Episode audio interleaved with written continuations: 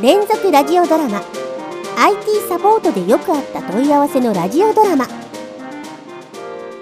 ここは動物たちが文化的な生活を営むメルヘンチックな近代都市アニマライブ。僕はこの町でカンパニーアニマルとして働く猫科の IT エンジニア猫さんだにゃん。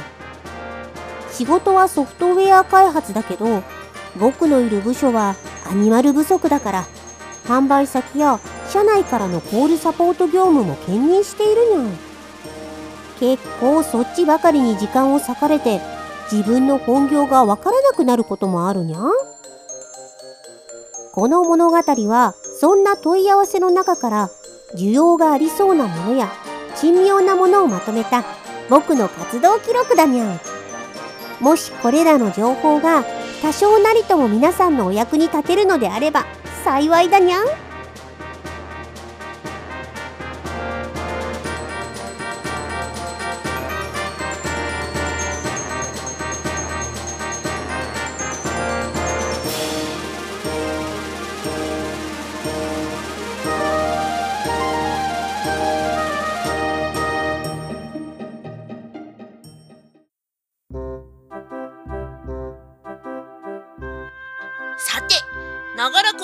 してきたストレスマネジメント講習もそろそろ締めに入るわあーいよいよかにゃん。名残惜しいにゃん。最後に幼少をざっとおさらいしようと思うけど猫さんはどんなところが印象に残ったかわそうだにゃストレスマネジメントって一貫してメンタルトレーニング的な内容だと思っていたけれどそれだけじゃなくて実際に行動することで和らげたり解決したりするのが意外だったにゃん。さっきも言ったように感情と行動はつながっているわだから行動によりストレスが解消されるのは理にかなったことなのだわそういう理屈にしてもちゃんと研究結果の裏付けがあることを教えてくれたから信頼できたし勉強にもなったにゃん。それにリラクセーションやクイズでその場で自分でも体験できたのも良かったにゃん。うんうん。やっぱり自分で体験すると実感できるし手軽に始められるのもいいところなのだわ。じゃあそれらも踏まえながらいろいろと思い出していってほしいわ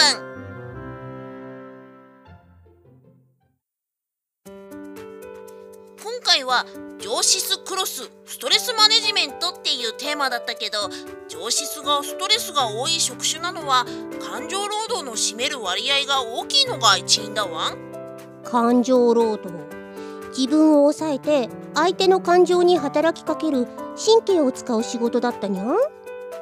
確かに上司はそういう場面がたくさんだにゃん。そんなわけでこのイベントは上司のみんなの日々のストレス対処に役立ててもらいたくて企画したのだわちなみにストレス対処のキーワードは覚えているかわ何度も出てきたからバッチリだにゃん。避けず力まず考え込まずだにゃん。正解だわん。まずみんながやってしまいがちなのがストレスを感じる苦手な場面を避けてしまうこと。短期的にはストレスを回避できるけどそれでは苦手意識が克服されないわん。だから次の機会にもまた同じように避けてしまう。そして避け続けることで不安がどんどん増強されていき負のスパイラルになってしまうわん。受け入れた方が長期的にはストレスの少ない生活を送れるってことだにゃん。そうだわん最初はとても不安でもそれは時間の経過とともに落ち着いていき30分ほどで慣れてしまうという研究結果があるわ。順化つまり慣れることで克服するのが理想的なのだわ。んそして次の力まずではリラクセーションを利用してストレスを軽減させる方法を紹介したわ。ん呼吸法筋弛緩法マインドフルネス。3つも教えてもらったにゃん。リラクセーションは何もせずにリラックスするのではなく体に対して普段とは違った能動的な働きかけをするのだわん。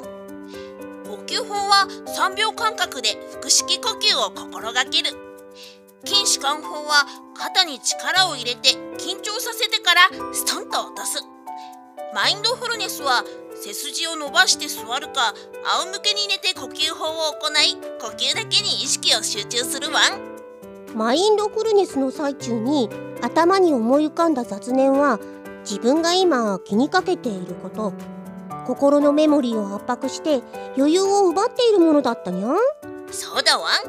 マインドフルネスは自分の問題を見つめ直すのにも役立つわ。ちょっと長いかもしれないけど1日15分を目安にやってみてほしいわそしてストレス対処のキーワードの3つ目。え込まず。ネガティブ思考は悪いことじゃないけどそれをひたすら繰り返す反数思考は不安やうつ気分を引き起こす原因となるから気をつけてほしいわ。ん僕もよくやりがちだにゃん。あとはネガティブ思考に限らず何事もほどほどにって話にもつながったにゃん。うん。一見良さげなことでも度が過ぎるとストレスになるのだわ。ん綺麗好きは潔癖症に。気遣いは気づかれに。これはストレス解消のための行動にも言えることで満足したら自然とやめる純粋な趣味とは違いストレス解消はその原因となる問題が解決しない限り永遠と続いてしまう可能性があるわん。ストレス解消は可愛らしい程度が目安。なのだわん。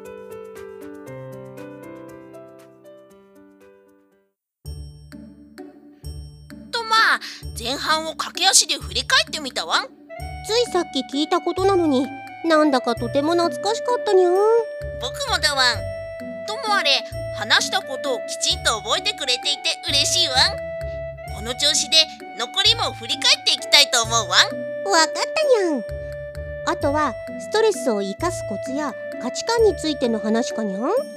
そうだわん。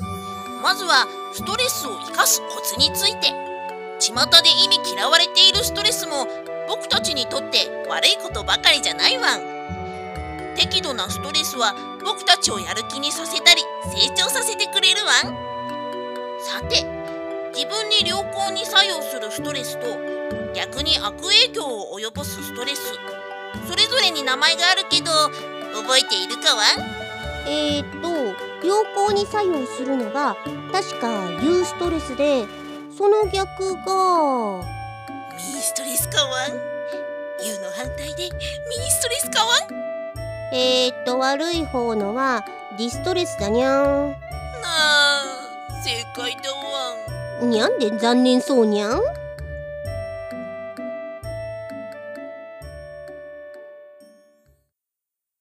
これが僕らのラジオドラマの原作本かにゃんギリギリまともな内容なのになんでこんなクレイジーなドラマになったにゃん猫さんまたパソコンが故障したわ。ん助けてたわ。んはあこの本を読んで自分で対応してくれないかにゃ黒根コナミ原作。IT サポートでよくあった問い合わせの本は創作物の総合マーケットブース。または技術書オンリーイベント技術書店の公式サイトでお求めいただけますにゃ。さてストレスを生かすというのはつまるところ日常のストレスを自分に良好に作用するユーストレスにすることだわん。それにはまずネガティブな感情を小さく適量にして味わう必要があるわん。大きすぎると処理しきれなくて潰れてしまうからにゃむしろストレスの問題というのはまさしくそこでストレスそのものではなくその対処がうまくいかないことでみんな苦しい思いをするのだわん。猫さんストレスを小さくするにはどんな方法があったかわん？さっきみたいなリラクセーションや読書やガーデニングがいいって話もあったにゃあとおしゃべりが有効だにゃん話すことで気持ちが整理されるにゃん。そうそう。猫さんはたくさんおしゃべりしてほしいわん。あとは例えば送ったメールの返事が返ってこない時に相手は自分のことを気にかけてくれないとか何か怒らせるようなことをしたっけとかルーズだからすぐに返信しないとかいろいろと勝手に想像してその分だけ余計なストレスを溜めてしまうことがあるん。やそんな時は実際はどんな状況なのか確認するのがいいん。やそうだわん。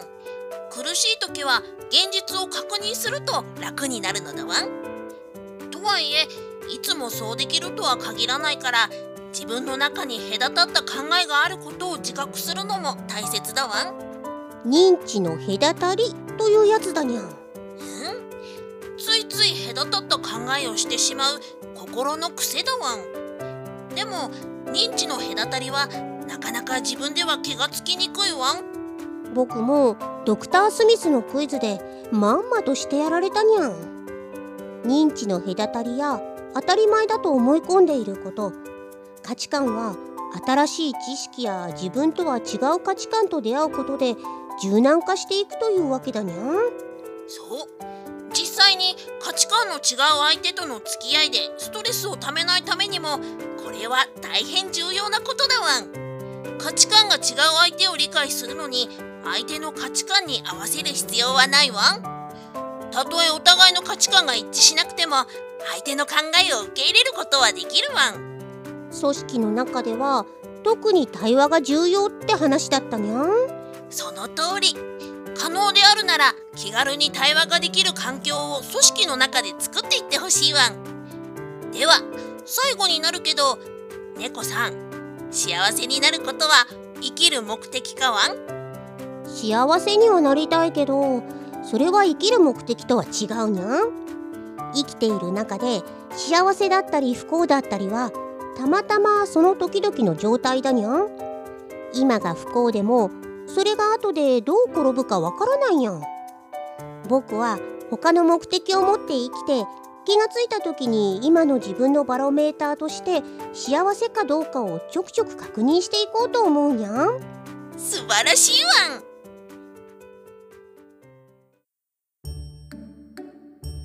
ふいとまあこんなところだわん。いやー改めて大事な話がいっぱいだったにゃんこんな貴重な講習を僕一匹のためにありがとうございますだにゃん。僕の方こそ猫さんの話をたくさん聞けて楽しかったわん。いやいろいろと愚痴ってしまって申し訳なかったにゃん。おしゃべりはストレス解消の定番だわん。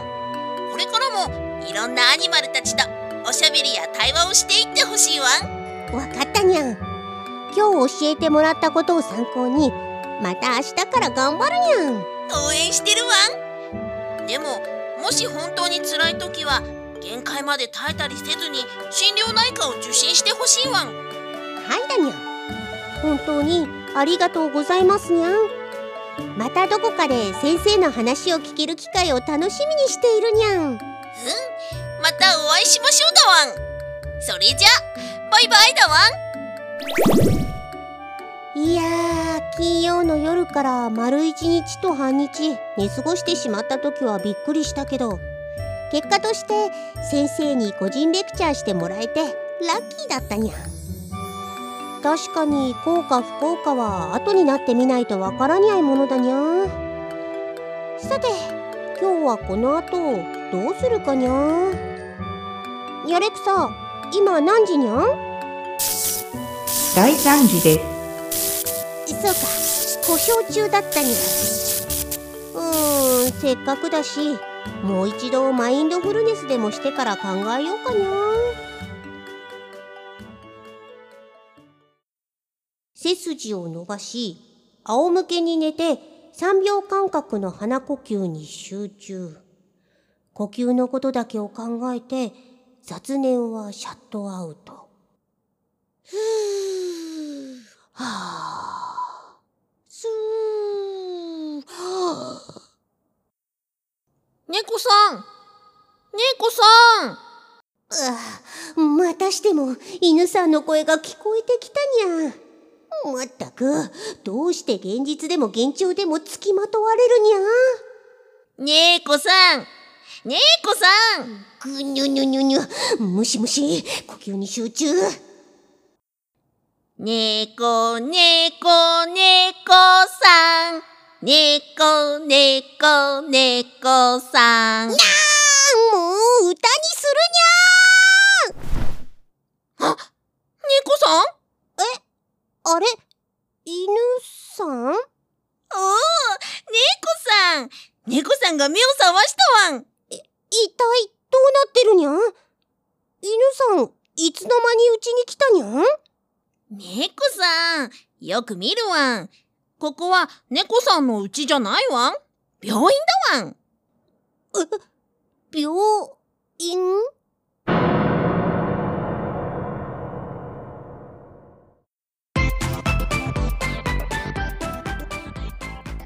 ？IT 業界で働くそこのあなた。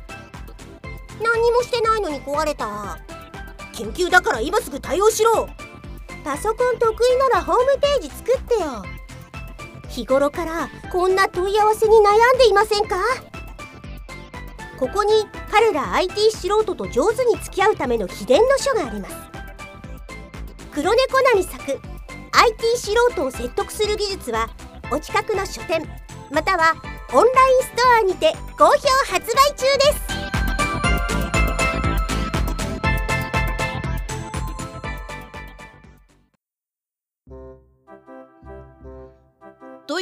で現場検証によると猫さんが家で使っていたスマートスピーカーが爆発。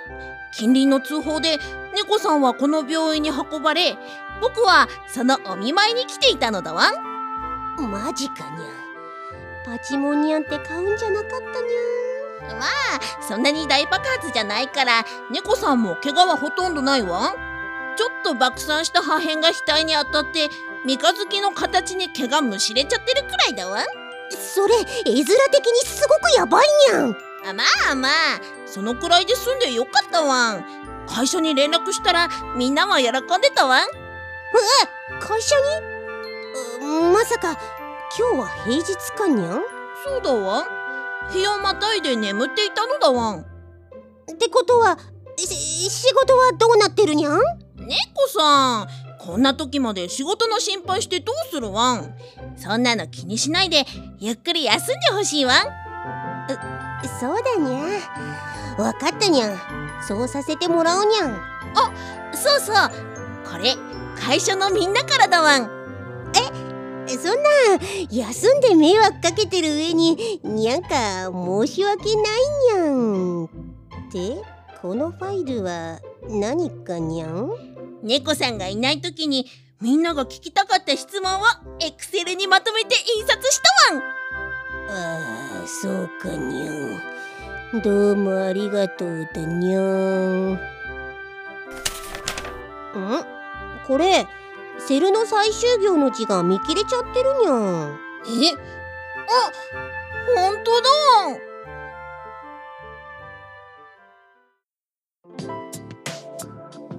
犬さんエクセルは気をつけないと印刷時にこういうトラブルが起きるにゃん。でも画面で見た時は大丈夫だったわ。んそれではダメだにゃん。エクセルはぶっちゃけ印刷と相性が悪いにゃん。最終確認は入力画面じゃなく印刷ボタンを押してから出る印刷プレビュー画面でしてほしいにゃん。うーん面倒だわ。んそもそもどうしてこんなことが起きるわん？よくあるのが MSP ゴシックとか文字によって横幅が違うフォントを使った場合だにゃん？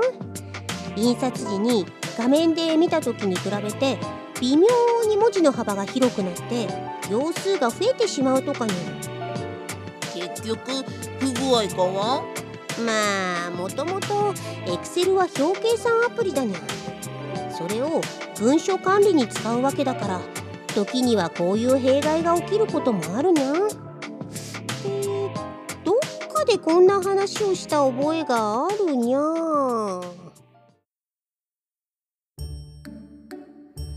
ぐにょにょにょにょスター。ぐにょにょにょにょスター。猫さん？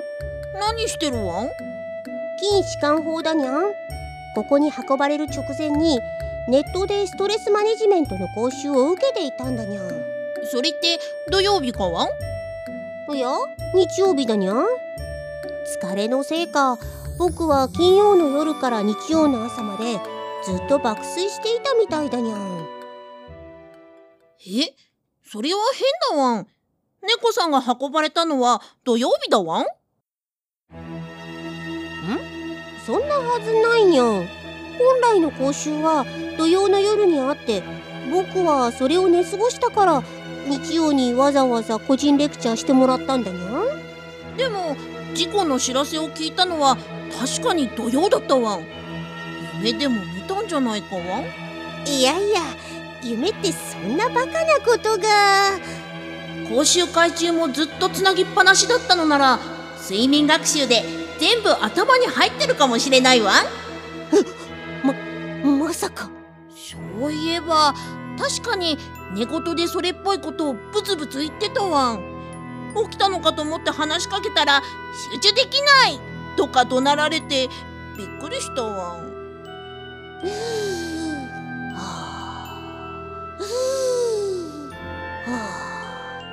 もう集中できないにゃん。ちょっと黙ってるにゃん。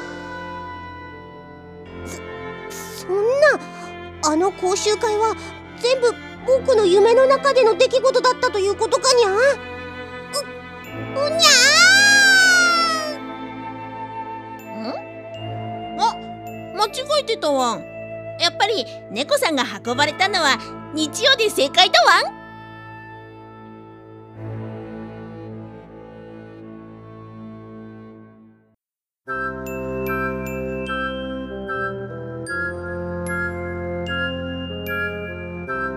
連続ラジオドラマ。IT サポートでよくあった問い合わせのラジオドラマ。原作脚本黒猫なみ。猫さん役斉田恵里。犬さん役原西真子。劇中に登場する OS Windows はマイクロソフト社が権利権を有する製品です。またストレスマネジメントの講習内容は講師の川端康夫先生の許可のもとに本ドラマ用として改訂使用させていただいています。次回もまたメルヘンの世界でお会いしましょうにゃん。